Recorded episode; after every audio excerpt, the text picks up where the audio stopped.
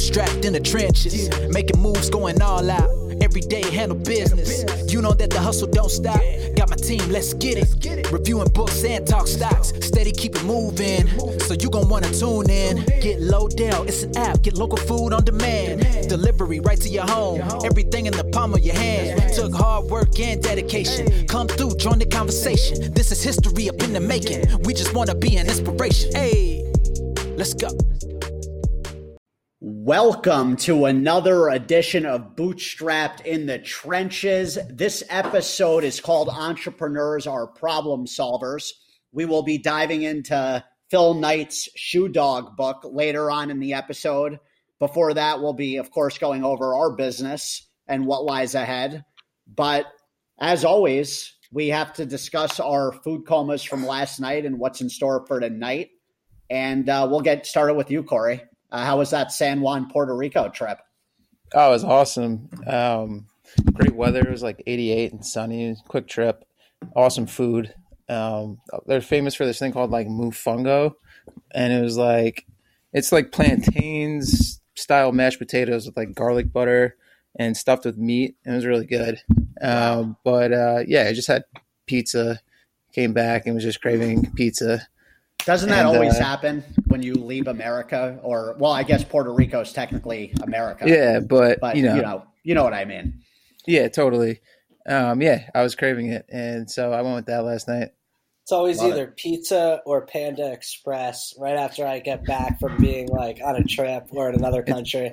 It's funny you say that. We were in the airport, and that was the first thing we saw, and we were like, "Should we get it?" We decided not to and get pizza, but I was thinking about it.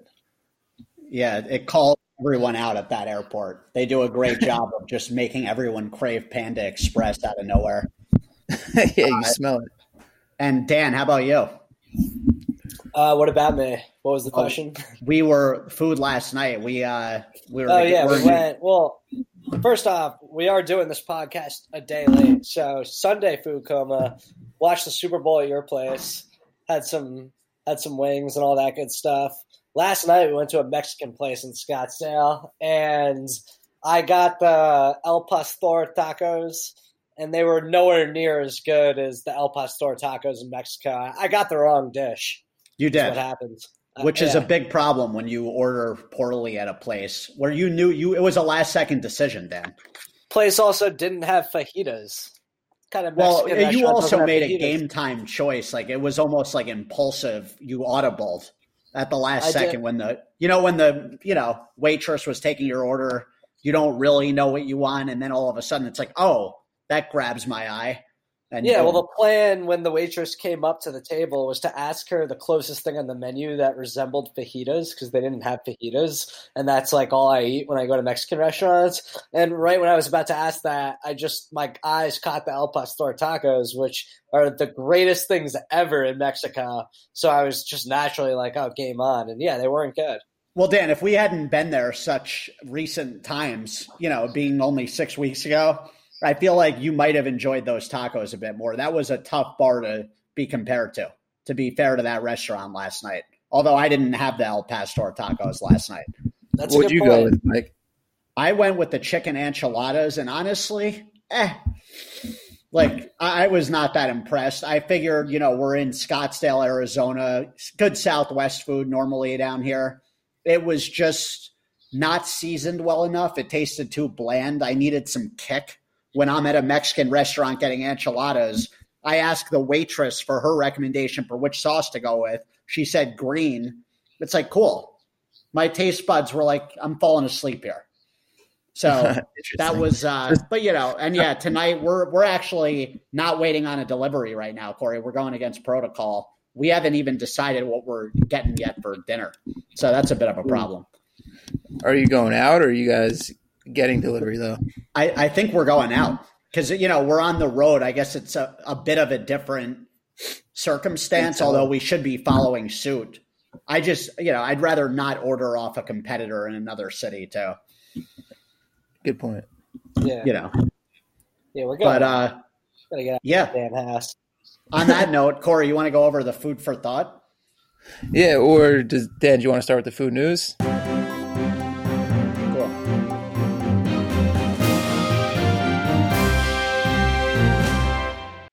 Start with the food news. The food news is definitely light this week, but the the most exciting thing that I have for the news is that Dunkaroos is making a comeback this summer. Huge. The favorite snack from the nineties, big time. I'm gonna dunk it like it's hot. I cannot wait. My personal strategy when I used to eat Dunkaroos was I would take as little of a dip into the frosting as possible on my first all the crackers up until I had the last cracker, and then I wanted to like fill the last cracker with as much fudge as possible. That was just my strategy. Everyone's got Wow. a different. I had the same everyone's a strategy. different way to get drunk.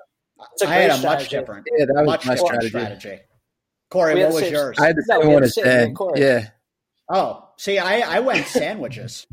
I literally would take out the actual, you know, crackers at the Dunkaroos, and I then spread my, with my finger. Back then, we're talking middle school. Who cares? Yeah. spread my finger in the chocolate and created, you know, like a spread like peanut butter. And I would sandwich them in between. And, you know, I think there were like six crackers or seven in there. I'd usually have three sandwiches and then like a half that I dip the rest in, So you which I thought your, was phenomenal. Used your finger to dip instead of the Dunkaroos. Well, no, finger to not finger to dip. Keep in mind, finger to spread. So Okay. I was I was going with the you know insert and then spread. So, I'm getting a weird visual from all this. It was I'm not gonna lie. I mean, eh, think about a sandwich, a Dunkaroo sandwich with fudge. And the key with Dunkaroos too, Dan, to highlight, you there's a right and a wrong way here to eat these. You, in my opinion, at least, the white frosting ones with the lighter snack, you have to take the lighter crackers and get the chocolate fudge and combine those because they have the c- cupcake like cake fudge and then there's the chocolate fudge and they have the dark crackers and the lighter crackers. I like the lighter crackers with the dark fudge. So I Me used too. to have to, yeah, you have to Yeah. kind of be careful there, Yeah, it's a power move. Definitely. big time. Yeah. Yeah, so pretty exciting stuff between them this week. Oreos last week. Junk food in general is making a big comeback, and I'm pumped about it. Sweet Actually, tooth Dan, I got my Milanos right here. A little bedtime snack. I'm munching on them as I go to Corey's sleep. favorite. I do love Milano. Other food news of the week. The only other thing I got actually, this is actually pretty cool. So basically, you guys know the shopping chain Kroger. Yeah. Yep. Indiana. So Kroger apparently is teaming up with the medical field where now doctors are going to be prescribing people diets instead of like just jumping to drugs right away, which is so game changing if you ask me. So like basically if someone comes in, let's say they have diabetes, they're going to get like s- subscribed to the right amount of what they need to eat and it's going to then come from Kroger's and it's like it, it just sounds really cool. That's brilliant. I love that. We predicted this movement years ago. Remember with the our doc, concierge doctor? We were talking about that when we were still running Denver. Yeah. for sure. Yep. Yeah, I mean, th- it's obvious where things are heading with wearables and nanotechnology. That that's a, a movement to think about. Maybe we could figure out a way to take advantage of that. Yeah. And then uh, the only other thing is Takeaway and Just Eat finalized their deal like that. There was last week, it was going through one final stage in the courts, and it was possibly going to not go through, but that's final. And that's it. None of uh, the major United States competitors came up on my radar this week for the first time in a while. Unless I Well, maybe that means something's brewing. There's usually a calm before the storm.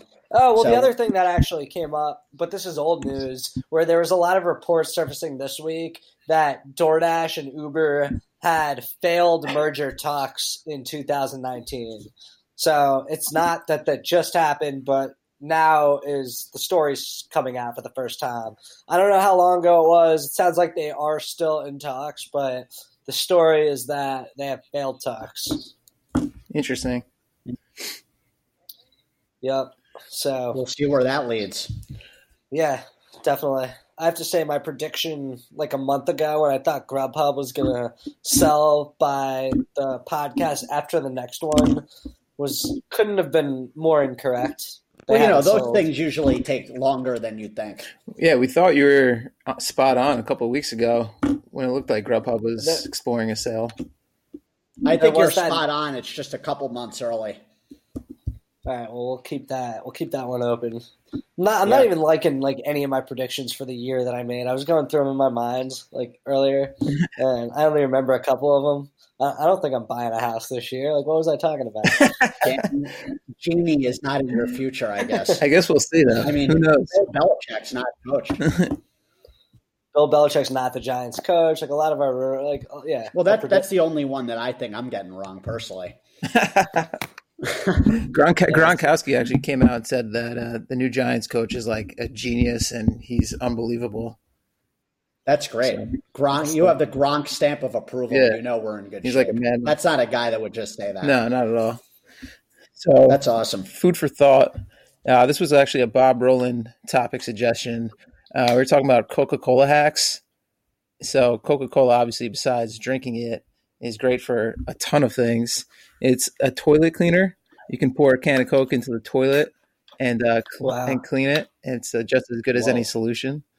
You can use it as pesticide due to the high sugar content of the drinks.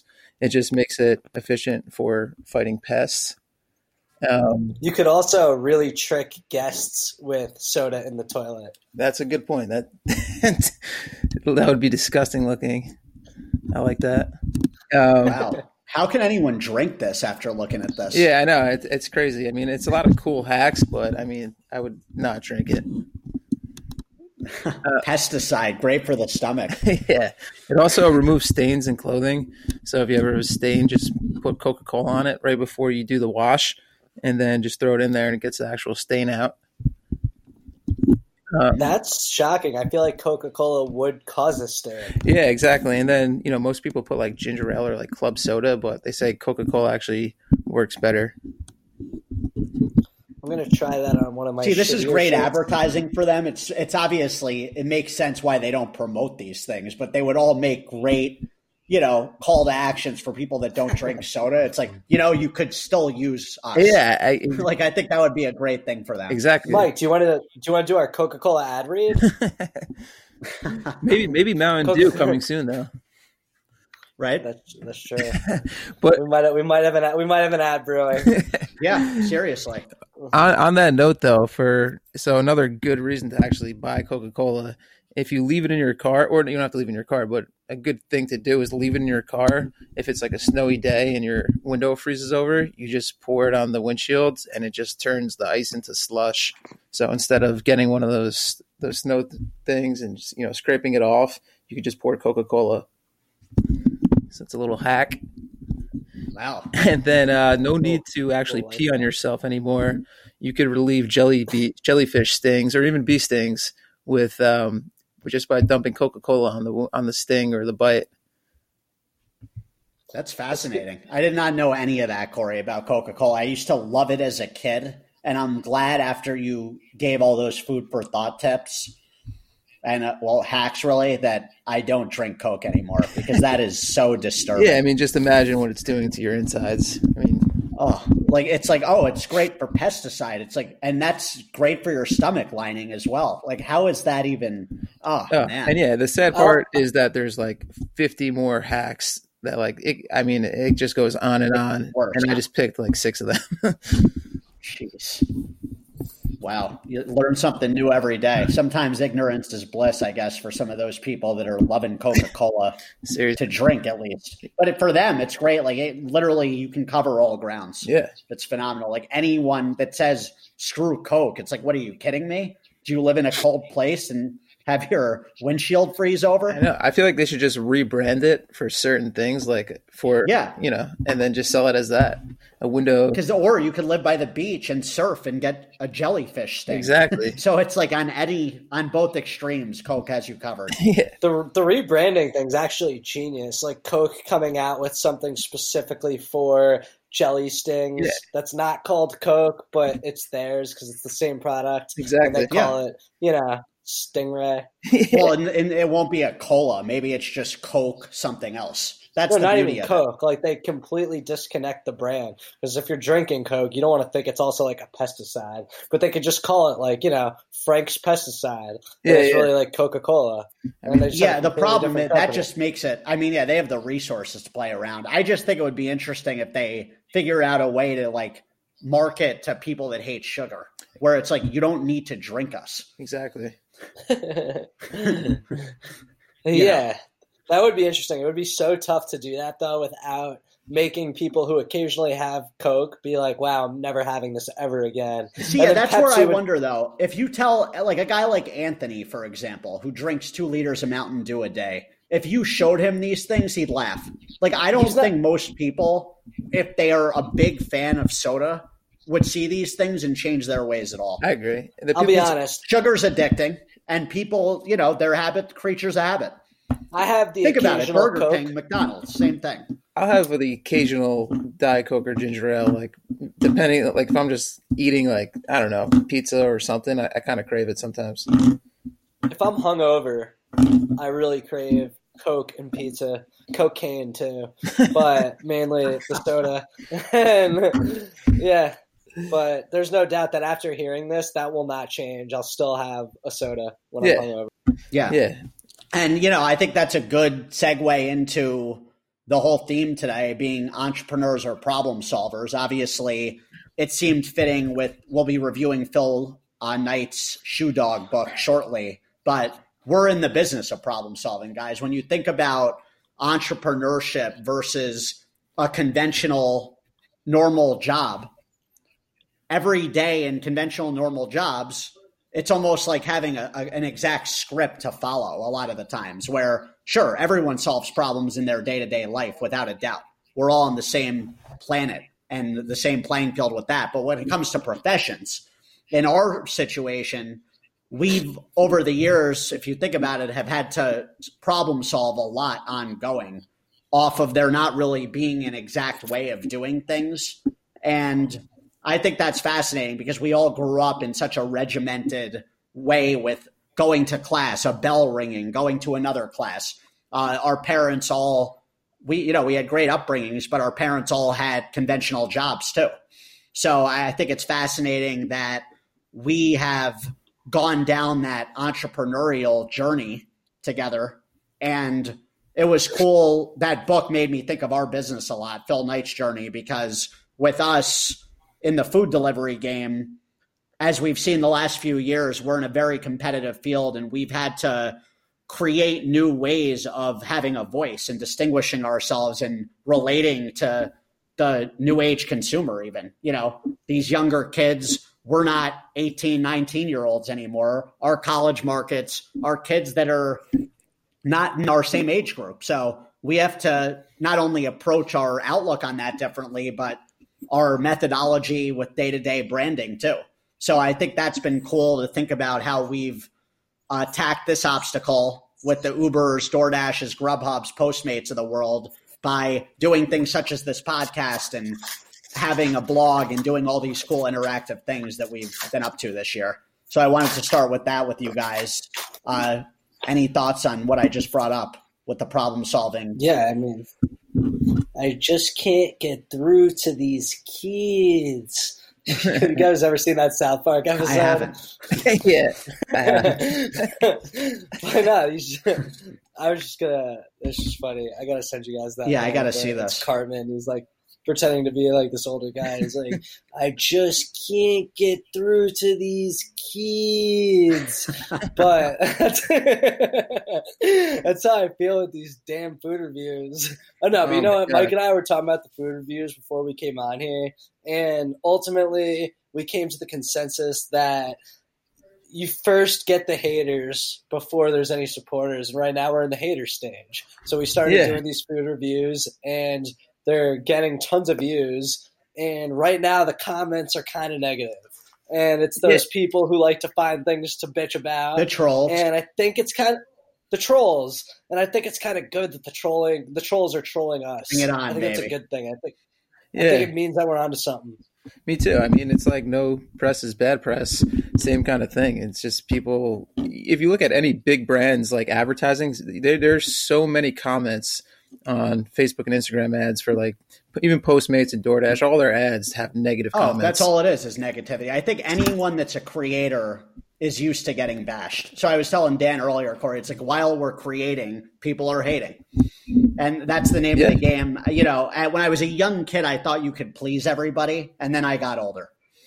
That's just there's the name of definitely the game. like there's definitely these like three dudes that don't even live in Boulder who live like on the outskirts who have developed a man crush for Mike. Hey, and come on they- they wait for these videos and they're like oh this guy's cringeworthy and they just toward shirt back and forth. There's three of them and it's like you look on there I mean we're feeding the trolls right now but let's feed them a little. Hey, they you know? get Yeah. fed once in a while.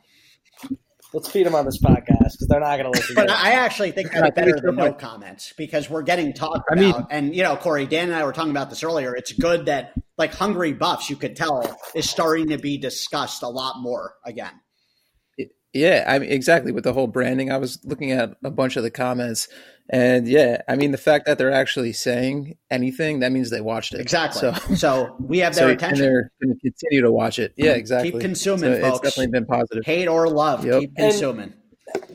And listen, the other thing to keep in mind is like it's always good if people give constructive criticism to pay attention to it, but that's not what we're getting right now. It's not like people are like, "Hey, so here's my here's my take on this. This is cool." However, blah blah blah blah blah. It's like a complete I think they secretly So are we got obsessed, though. I, I think they actually really love the food reviews, and that's why they're hating to the hate.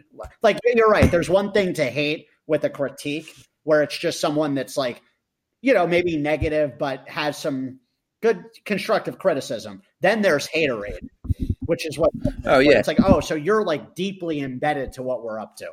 Because that that's someone that I Yeah. think actually loves us, but is just a miserable person, and they they are kind of looking at us as their therapist.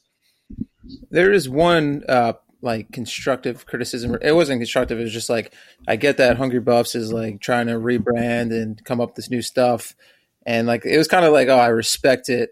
I think that they're that one person was just saying like they want to see like food reviews where we're not just like this restaurant's great. It's like well you know it's it's tough to review a place that's your Yeah, I was Dan Corey. I was telling that to Dan. It's funny you say that the other day. I'm like, yeah, we could start a segment in New York where it's like, fuck off, this food sucks. Where it's not someone we work with, and we do it as an advertising portal. That's a great model, We- and I get what these people are saying if they're not clients. yeah it's like we're just showcasing their food. I mean Yeah, I also think at the end of the day, we're not like okay. People are like, "Oh, do you ever not like a place?" It's like, "Yo, bro, we've put up like eight reviews. yeah. You know what I mean? We're not going around and reviewing every place. We're picking places out that we know that we do like and want to go review and want to showcase. So Yeah. you know, you, you could look at us as a place where if the if we're not if we are reviewing it, we kind of we, we like it. If we think it sucks, we're not going to review it. And if people don't like that, fuck off. Exactly. Yeah. I mean, whenever you provide a platform for opinions, there's just going to be a bunch of nonstop commentary. And that's what we're looking for at the end of the day. That's why we're doing all these things. yeah I mean listen I, I love I think as long as people are commenting we're doing the right thing Yeah. no matter what they say. And what are your guys' thoughts overall on, uh, so Corey, you know, Dan and I have been working on this content playbook, obviously, to, as we're guinea pigging going into starting to sell content media packages in the weeks to come. So what are your thoughts on that whole situation? I mean, I'm excited. It's definitely the way like all brands are, or just businesses in general, are heading moving forward. Um, they know that everything is digital, and they need production and content to push out there. No matter what your your business is, like you were saying, it could be a law firm, it could be you know a car dealership. They all need content to push on social, and I think it's a great business to get into. I was telling Dan Corey, I think it'd be cool, you know, the players cards, like, you know, collectors cards, creating like as part Yeah. of like a day in the life, a story video. We also craft like our own made up cards, like with business highlights for the people. Like, say we bring on a law Right. firm. Oh, we've taken on X amount of clients, been in business X amount of years, where, you know, we have a profile with the best action shot they've ever had, or like hmm. a call to action shot like in their business. Yeah, it's pretty. That's a smart idea. It's pretty. So cool. you know, there's yeah things like that where it's just we're tapping into them as personalities, and even when you look at the Super Bowl, we you saw how the quarterbacks had cartoons. Fox Sports decided to highlight that, and that was Yep. I love that because of the timing. Me too.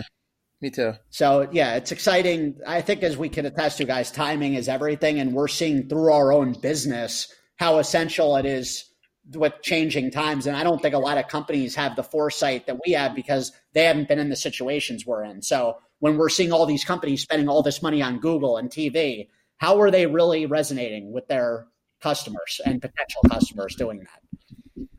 Yeah, and it really goes hand in hand with the book too.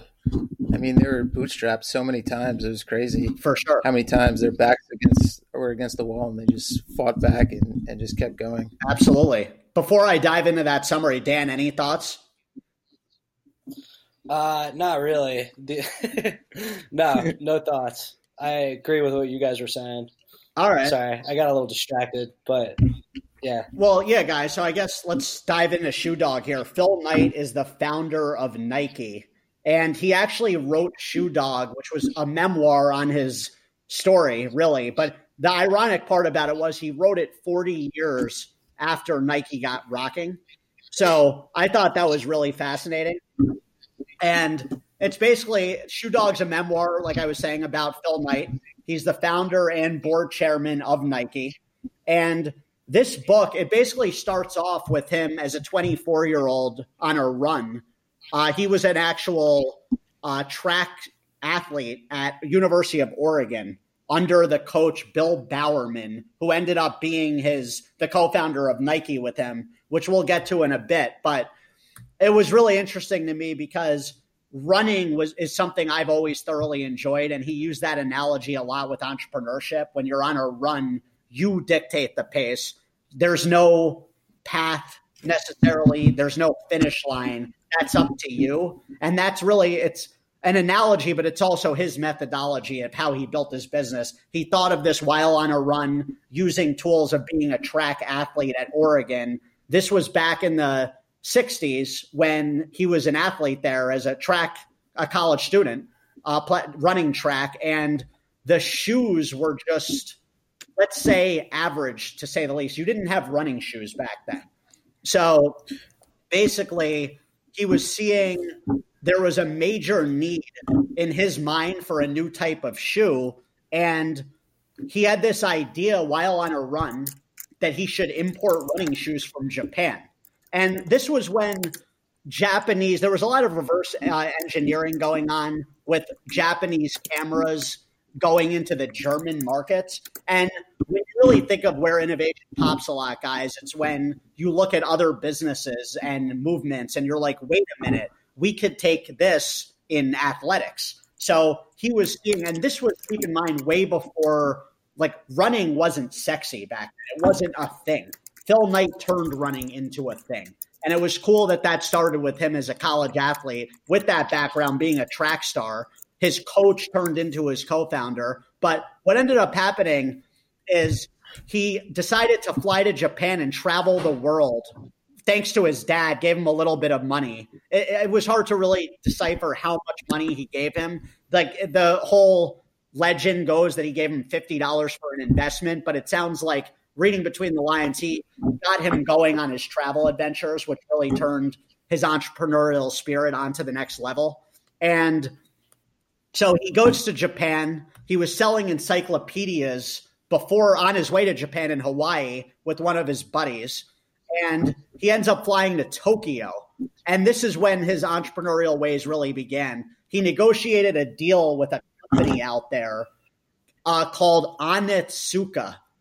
And it was an athletic company in Japan that sold, sold these tiger shoes, a shoe company, not an athletic company. I'm sorry, a shoe company. They sold these tiger shoes that were really popular in Japan. And he made up on the fly that he was representing this company, Blue Ribbon Sports, which was literally him out of his parents' garage running a, a, like a shell corporation. It was nothing. He was just putting himself on the line. And we talked about the power of improv a bit last week with Richard Branson. He had a lot of that in his Phil Knight because on a shoestring, he put this name together and convinces high end business people in Japan to buy into this whole thing. So after he went on this world tour, and got got in bed with this company Onitsuka. He comes back earns a CPA, and starts working as an accountant just to pay the bills. The samples come in from Onitsuka. He ends up sending a couple pairs to his old track coach from Oregon, University of Oregon, Bill Bowerman. And Bowerman was a huge instrument in Knight's success. He loved these shoes so much. He asked Knight if he could partner. And Knight was obviously real pumped because Bowerman gave him instant credibility. He was a really world renowned track coach at the time. So, uh, University of Oregon was one of the top, I think, the top uh, track program in the country. So, that gave Phil Knight the umph he really needed to build some more credibility, even though he already had the self confidence to convince the Japanese that he had a legit company to begin with. So he went back to Japan. He climbed Mount Fuji, fell in love, got heartbroken, that whole story. He ended up, uh, while still working for an accountant, he decided to become he he taught instead of just working in his accountant, he taught accounting and ended up falling in love with another girl in one of his classes named Penelope Parks, uh, who to this day is still married to him as uh, Penny Knight. Then after that, they had a couple kids. He's going back to Japan. Uh, his partner that he had in Japan was acting sketchy. He was suspicious, and sure enough, Onitsuka was basically giving him their scraps. The, all of the leftovers, the, the samples that weren't really working out in Japan were going to him. So that's when he he was hearing rumors that his business partner that was helping him in Japan wanted to cut ties. So he brought him out to the US to try to get on his good side and realized it just wasn't going to happen and dealt with an ab- absolute nasty lawsuit that almost put him under as we've seen with every story we've gone through so far, financial turmoil hits everybody. They go through that inflection point, and he uh, he was in a hole, and he was somehow able to keep his wits about him. Got his whole team. He had a small team at that point that was pumped, and they. This was when he one of his uh, employees dreamed about the name Nike. They had to change their name, obviously, and completely rebrand because this whole blue ribbon game was coming to an end. And thanks to Bill Bowerman and his Oregon ties, as well as Knight being a runner there, there was a runner that really saved the day. When we think of Michael Jordan being that next level athlete, uh, the guy, I believe his name was Prefontaine. He was the top runner, a college runner in the country. So this their first, this was basically guys what was really big. This was the beginning of shoe sponsoring. Was this Prefontaine guy who ends up tragically dying in a car wreck, but he showcased uh, Phil Knight and Bowerman's original Nike shoes, which, by the way, Bowerman created off of a waffle iron. He noticed the design from a waffle iron made for the right type of malleable stickiness for a running shoe for the track. So the former coach of Phil Knight, who he brought on as a partner, ended up coming up with the initial Nike shoe design that Prefontaine, before he tragically died, ended up showcasing in an insane race. I believe he broke the four minute mile or was on pace to break the four minute mile. He had some insane run that really put Nike on the map. And this was back when I was saying running was not really a thing. So that got them going. He ended up getting funded. He was at this point requesting over a million dollars from the Bank of California. And he was in debt to this Nissho company, this uh, Japanese company that he'd gotten money from. And that the guy who represented that company ended up backing him because he believed in Knight and what they were doing. So that ended up giving him the money he needed to get to the next level. But they were running into a lot of competition throughout this whole thing. There was some bullshit rule called the American selling price that competitors helped instill that made Nike be accountable to pay about $25 million to customs through all their importing and exporting with Japan. They ended up having to settle for nine mil, which still put a dent in things. And overall, that that's really that sums up the whole Nike story. Obviously, we look back, they're worth I think about 30 bill today. They've got every athlete under the sun you could imagine. Michael Jordan is probably the most famous athlete of all time that they've represented, but what a long way they've come since that run he was on at 24 years old. So that pretty much sums up Shoe Dog. I'll, I'll leave it to you guys to dive into your thoughts. Yeah. I mean, go for it, Corey. Mike, good summary. Thanks. Yeah, great summary. Um, I mean, a lot of things I loved about this book. Um, I think something he stresses is that he's always put himself around good people. And, you know, the book really goes from the 60s to the 80s. Doesn't talk much about Nike today, but we obviously all know the story. Um, and but he's always, again, like Bowerman, a bunch of other people that he's had around him, always made him successful. And he kind of just let people do whatever they want. Um, like they knew they had to get the task done, but he didn't tell them exactly how to do it. He just wanted to see the task done and see how that person did it. And it created to a lot of success with Bowerman creating the Cortez shoes. Um, the other guy, I can't think of his name, created another um, product for them. And it, they all just worked and it exploded. Um, and I love, I kind of feel like he almost started influencer marketing um, as soon as he got the very first shipment from uh, Japan with the Tiger shoes the first thing he did was send it to Bowerman, like you said, and a couple other people, and it just you know got his name or got the brand on the map. And then you know I loved his hustle where when he was still doing the uh, the Tiger shoes, he would just go around put uh, posters everywhere on trees all over Oregon, and you know do whatever he can to just sell out every single time. And you know it's a lot of the same kind of Daymond John Powers broke mentality his back was against the wall the entire time for nearly like 16 years before they went public started making money. He was against you know nearly folded you know time and time again. Um, and yeah it was just a great story and it just shows to you know just keep going never give up and you should always just run and just get off the ground and, and, and do it. Whatever your dream is you should at least try it and you know give it your best shot. Yeah. A couple of things that I want to talk about re- regarding the book is so first off, people don't realize that raising money back in the 60s and 70s was not what it is today with venture capitalism where if you had something that was moderately working you had people wanting to throw money at you for a percentage of your company. Nike was a company that had they been if they started today and were on the same trajectory that they were on when they actually did start they would have every venture capitalist firm in the world trying to throw as much money at them as possible for a percentage of their company. And venture capitalism didn't really exist. I mean it existed but it wasn't what it was today back then. So instead, Phil Knight found himself dealing with banks a lot. And again, where there was the big difference was now it's all about showing growth, showing results. But when you're dealing with banks, they need to they need to see profits. They need to see that it's like an actual business. So from day one, Phil Knight was constantly finagling money around, moving money around accounts, things like that, in order to keep the lights on, if you will.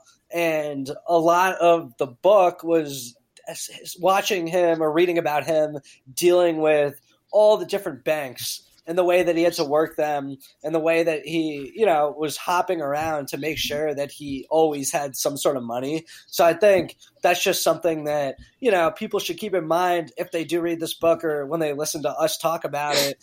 Times were so different than when it comes to having resources available. Another thing is we didn't even trade with China when he first started Nike, which is why he really got things going in Japan. So when we were in high school and college and we were starting to learn about sweatshops and things like that. A lot of that was stuff Nike was in on. And oh, you know, the book talks about it a little, but it's more just knowing. So Nike didn't even start dealing with countries like China and Taiwan until after Japan because it was kind of closed off to the United States. So when you're dealing with the 1960s and 1970s, it's such a different time period. The other thing is Adidas, which is actually pronounced Adidas, was a massive European company, way bigger than Nike was at the time. Nike's obviously way bigger than Adidas, but you don't realize, at least I didn't, when you're reading about this and you're learning about Nike, how much Adidas was the big player, and not just that, but you know, this was Puma too. Puma too, and this was also around the time of you know Nazi Germany. And this was another thing I didn't really know. Adidas was kind of a German company. So there was a lot of them versus us when it came to Nike being like a, a big time American pride company. And that was definitely like a, a theme throughout the book that kept showing up time and time again. I'll even get into it a little more when they were about to go public and they spun it around with the United States. So, Mike, you, you touched on it a little bit, but essentially, Puma, Adidas, these companies kind of like had a conspiracy where they set up, they like maneuvered these laws in a way to try and completely cripple and destroy Nike. And well, they were brothers, you know. Puma and Adidas, Adidas uh, bro- were brother rivals. I know the founders of both companies. Yeah, the Puma guy left Adidas to start Puma, and that was kind of the end of their relationship. But yeah, no, for sure. But when um, Nike, they kind of once they started to know that they were going to be in a position to go public, they kind of played the us versus them, David versus Goliath card a little bit, and they kind of launched like a whole campaign almost at the United States where what they were trying to do was make the public realize that the United States was like almost bullying them around. So they actually like ran a TV ad telling a story of a little Oregon company fighting the big bad government. And that's what kind of caused the United States Customs to sort of want to settle instead of like go hard on a lawsuit that they knew was going to be a shit show for them because all of a sudden. Well, it would have bankrupted them. It, yeah, no, no, no. But I'm talking about it from the U.S. Customs side. U.S. Customs was kind of in a weird situation because Nike was getting a lot of rally and support from Americans as like an American company, and they were kind of playing this marketing image where they were like spinning it in a way where the U.S. government was trying to like screw at their success,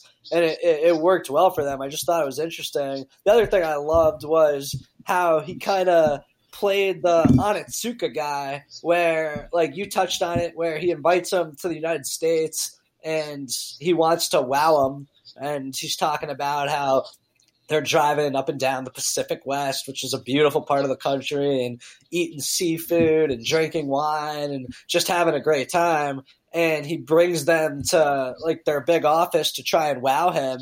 And then when this guy goes to the bathroom Phil Knight essentially jacks a document from this dude's briefcase that outlines this guy's travel plans and shows that this guy is going to meet with all these other major shoe companies all over the country. And that's when Phil Knight knew, like, oh man, we're we need to figure something else out. And where he kind of pulled a fast one on this guy was at this point, this guy thought Nike was blue ribbon, and that's when Nike kind of shadily launched Nike, which was the quote unquote backup plan for Blue Ribbon if this Onitsuka thing went south. But it was really their way of swapping out Blue Ribbon and completely swapping out Onitsuka instead of vice versa. And that's when they kind of started to open up the floodgates and go into different countries and find different factories to work with. So it, it was just, again, thinking about the like this shaggy Phil Knight guy who's got these nervous tics and has rubber bands around his wrist that he snaps during meetings and hugs himself when he gets nervous. Imagining this guy like dealing with high up Japanese people in like the 1960s and 70s before the relationships were what they are now. It's wild to think about. And the way he kind of had the last laugh and played them hard is really what it came down to. He saw that they were trying to play him and he just played the shit out of them. And I thought it was cool. And I guess I'll end it with one of my favorite quotes ever. The cowards never started, the weak died along the way. That leaves us. Love it. I like it. Yeah, my favorite quote was "If you're going through hell, keep going." The Winston Churchill quote he had in there. I thought that was sums it up. Where it's just like keep on trudging. Yep. It's like fighting through those pains in a run where you have cramps and you just want to puke, but then you get over that hump and then you get the runner's high. Totally. It was also really cool how Well, I thought he was going to talk more about certain guys who I thought really like carried Nike. Like I figured there'd be way more about Michael Jordan, about Tiger Woods, and he definitely touched on them, and you could tell he gave he gave Jordan his kudos. He did. He, gave, he definitely he gave Tiger too. Like yeah. he said out when Phil Knight's son died in that scuba diving accident, Tiger was the very first person to call him at 7:30 a.m. and that you know Ty, they all went to the funeral and stuff like that. So I thought that was cool. But the other thing that was just awesome was throughout the story there are all these defining moments in history for Nike when you really think about them. I mean, the one that I think about the most is when Tiger Woods made that winning putt and like the swoosh. It was it was at the Players. It was like he chipped it from off the green. It was like a 60 foot shot that the announcers were saying was impossible for him to even get within a putting range. And it ends up going and hanging on the rim of the cup for like that extra second, and then you see the swoosh as it falls in. I feel like Phil Knight had so many moments where the swoosh was like in these major televised events, and it was cool how he always he loved the sport in it all where he would always go to these huge games. And like that's what he spent a lot of time doing was going to see who was going to be rocking his nike and like wanting to see them actually win. So like whether it was a track athlete or a college basketball team he was obsessed with like whoever was rocking rocking nike them winning in their craft. And there were so many moments where champions were rocking nike and it was so cool the way he broke them down in the book yeah, I love how they also came up with swoosh, where it just is the sound of someone passing you when you're running. Yeah, it's oh, amazing. Oh, that's pretty cool. That is cool. It's also cool how he's like humble enough to admit that he didn't really like any of the early stuff, the name, the swoosh, all these things. Dimension six. Yeah, yeah. like, yeah was, think about that for a second. That was what Phil Knight wanted to name Nike Dimension Six. It's crazy. Yeah. Awful name. And Blue Ribbon. I mean, when I, mean, I think yeah. of Blue Ribbon, I think of a beer. I don't know why. Yeah, I think there's well, there's like a fried chicken chain called Blue Ribbon. Yeah. Yeah, I, I think it was uh, it, it, was a crazy road that he went on with Nike, and you know it's remarkable thinking about "just do it" is probably the most famous slogan in marketing history. When you actually break it down, they own that. So yep. Nike is at the top of the pedestal when you really think about branding. Yeah, I can't. I, so, like Corey highlighted, yeah, influencer marketing, they really started that. They've been the pioneers, and it's really not, it is ironic, but it's not in starting as a running company. They've paid, they've been the trailblazers starting in Oregon.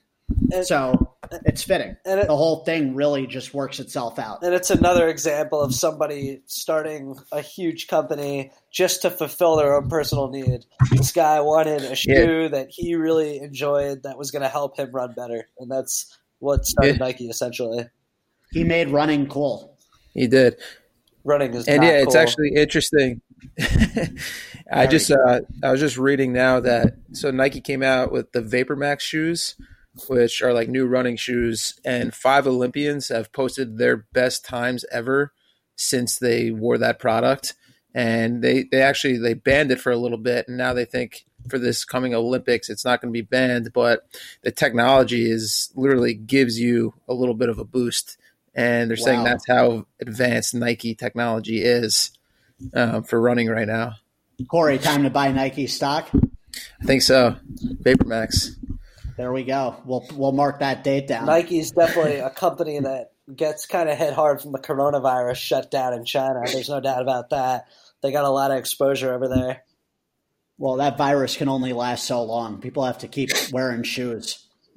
They, you know, they, I think what what you think about though, what's cool with Nike, they started as a running company, and when you really think of them, the brand basketball comes more front and center to mind. So that's yeah. really remarkable when you think about the Air Jordan movement. Obviously, the Kobe situation, like athletes, even Tiger Woods with golf, it's yeah. really remarkable how that all began with running. And you don't think of running when you think Nike, but that's cool to see that they're winning on the track now on another level again, heading into the Olympics. Yep. It all cycles.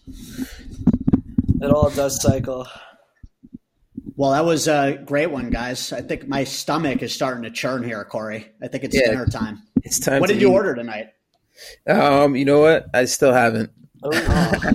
We we all missed the beat on this one today. Yeah. What are we thinking? What are you and Sarah about to crush? Oh man, it's a good question. I don't know. I, what, You what- should what put her on the the- spot. Just be like, "Yo, what are we getting?" Give you thirty seconds. I think you should bring Sarah on the podcast right now and have her do a made up ad read.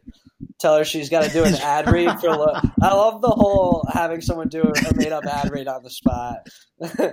Coca Cola. It's not just for drinking. Pesticide included. Next time you get stung by a jellyfish, just pour some Coca Cola on it. It's just like piss. Seriously. You Yeah, try that it is out. wild. I mean, if, if they don't do it, maybe we should and just uh, Send it to them. Yeah. take the Coke product and rebrand it. It would be actually really funny to make like a fun animated video that highlights all the things that you were talking about that have nothing to do with drinking Coke and send it to them. Yeah, it's like for those of you that hate soda, but you still need this. Just be like, hey, we, yeah. For those soda haters out here that don't even realize what they're missing out on on Coke, great Here's- uses Here's 50 things you do need it for.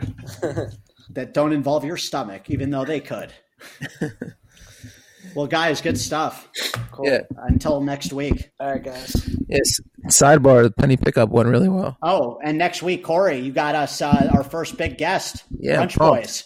Yes. Oh yeah, we should Can't wait to dive in feel like we should have done. brunch. I can't wait to talk. What, Dan? No, I was just gonna say. I feel like we should have like done a little bit more of a preview about like what is Brunch Boys. Let's talk about that real quick before we have. the- Corey, you want to dive into that? Yeah, so basically, he was a kid in video production, I believe. He worked at Food Network and a bunch of production shows. Um, I think he was in an abusive relationship, if I'm not wrong. I read a little bio he did, and he was kind of depressed. And I think he went to Birthright and decided to start like just uh, right around the time, probably I guess 2011, when Instagram really just came out, and he started like a food account and it started with just pictures. He was one of the first ones to do it in New York, and back then you would like see like these you know awesome pictures of restaurants in the city, and they would just be all over, um, like all these pizza places like Rubirosa, and anyway, it just blew up, and then you know he kind of went into videos and YouTube, and he has a podcast. And you know he's got, he's sponsored by like Hotels.com and, and a bunch of like restaurants all over the city. Um, and yeah, he's just crushing it. He has about five hundred thousand followers, and yeah, he's he's ni- he seems like a really nice kid, and um, yeah, pumped to talk to him. on his Instagram. And he right happened now. to be on Jeff Dorman, our most loyal listeners on this podcast. He was Yeah. on Birthright with him, right? Yep, Oh. Jeff Dorman. I love that. That's really cool that they were on Birthright together. Do they still talk? I don't know if they talk, but I know um, I know like they they might keep in touch, but I, I think um, Acquaintances. This guy's got a. yeah, like like when we bring it up, he'll know exactly who Jeff is. This guy's got a. I mean, who doesn't know Jeff Dorman? Like, even if you don't know Jeff, you know him. This guy's Yeah, got a he's one of those guys. Instagram. I gotta say. Yeah, he's awesome. And even the videos he does are just top notch. He he does all the production work, and it's great. I think he just he actually just teamed up with Sabra Hummus for the Super Bowl. I love Yeah. Sabra. He did a whole campaign like what's the weirdest thing you can eat with hummus so he did a whole campaign where he was just eating pizza dipping it into different kinds of hummus That's Oh, I can't wait to talk to him about this because I do the dark chocolate with hummus. I've tried. yeah So I'm, I'm pumped to dive into that with them.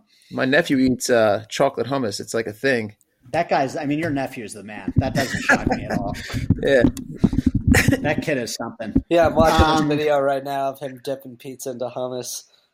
Fucking look. Yeah, I mean, I man. think that's a very seasoned vet Yeah. move, personally. Pizza and hummus, I dig that. He's also. There's I like- nothing wrong with he's that. also- I like it but the amount of hummus he puts on is, is alarming we're gonna have to oh, bring Oh, that okay. up. Well, that's a whole difference. There's a time and a place for quantity of hummus on pizza. We There's also- no doubt it can't be overbearing. We're also gonna have to ask him what made him choose an Odell Beckham jersey for this pizza video.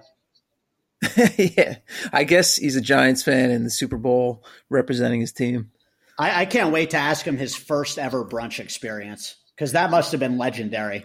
i think my main question is why brunch boys if it's just one guy That's what I was. Yeah, I was thinking that too. I thought there was like a crew of these guys when I first saw that account. I'm like, what is this? I Like triplets? I honestly thought The Jonas Brothers? I thought Brunch Boys was like some sort of app that you go to brunch on Like I didn't realize it was. Yeah. Well, now I know. Maybe we Dan, could. that uh, might be a prelude to that brunch app idea. We had to cut the line. Maybe Jeremy could be our face. I mean, it could be a good face. Yeah, exactly. A great face for one of our ideas. Run Right. place. We have so many dominant food ideas within food when you think about it, which makes sense since we've been in food for so long. Yeah, this guy's Instagram just makes me want pizza right now. Not feeling pizza at the moment. That's the problem. Scottsdale, Corey, the food, it's kind of like Denver. You got a lot of chains, and like you know, I also might have. Here's a- nothing stands out. pretty sure this. There's a really good, like sushi style, cool restaurant out there. Not, it's not sushi. It's like some Japanese. It might be Komodo or something like that. Tell me more. What do we got, Corey? Let me find it for you if you got a minute. You guys can keep Oh, talking. I got, I got a minute. Uh, there's some fucking jackass in the airport might have given me the coronavirus. I got the sniffles. It's a problem. Mike is so pissed. Every doing time I fly, I mean, I, I never like hearing anyone being sick. I know, like these assholes, dude. I thought you had, but Dan, that's where you you trigger that thing I brought up a few weeks ago, which you'll crack up at now. The whole I asked you earlier, you getting a cold? Oh, I, I must have allergies out here. That was your initial immediate response. because I knew I could tell. Like, and that's the funny thing. oh, because I could tell you have a couple though. well, I could tell you were. Huh? Get, I could tell you were getting a little like you were like, damn, like you've been sneezing a lot. I wasn't gonna be like, yeah, fucking getting sick over here. You're gonna probably. Well, yeah, I just find that funny how there's always that like natural reaction when someone's like, "Oh, are you getting sick?" No matter whether it's like the person or like the significant other person. Oh no, no, that's allergies. Like when we were in Mexico with Rick, Yeah. Lori immediately, oh, he has allergies. It's like, no, no, that's a full blown. Yeah, no, I'm fucking. that that's not an I'm allergy, getting a cold. it's called Sumo Maya. That's called what? huh? Sumo Maya, the restaurant. Wow, Yeah. Dan, It's, it sounds uh, like you need some shots of tequila or something. You know, It's an Asian fusion restaurant. I'd be down for shots of tequila. I've been. This house is. I don't know. It's fucking cold out. I don't like being in Arizona when it's cold. It's just weird. I mean, who likes being anywhere when it's cold? I know. I, I was looking at this though as my warm escape from Denver, and I was so excited. Yeah. I was literally envisioning this podcast outside for the last week, and was so happy about it. And do I? I- I'm not outside at all. I'm in a fucking. It sounds like next week, Dan, you'll have to be somewhere warm. Uh, You should go to Puerto Rico. Yeah, it's time for Dan to go to San Juan. all right. Well, I guess we'll end it on that. I'm going to San Juan. I'm going to book it right now. Bootstrapped in the trenches, making moves, going all out. Every day handle business. You know that the hustle don't stop. Got my team, let's get it. Reviewing books and talk stocks. Steady keep it moving. So you gon' wanna tune in. Get low down, it's an app. Get local food on demand. Delivery right to your home. Everything in the palm of your hand. Took hard work and dedication. Come through, join the conversation. This is history up in the making. We just wanna be an inspiration. Hey, let's go.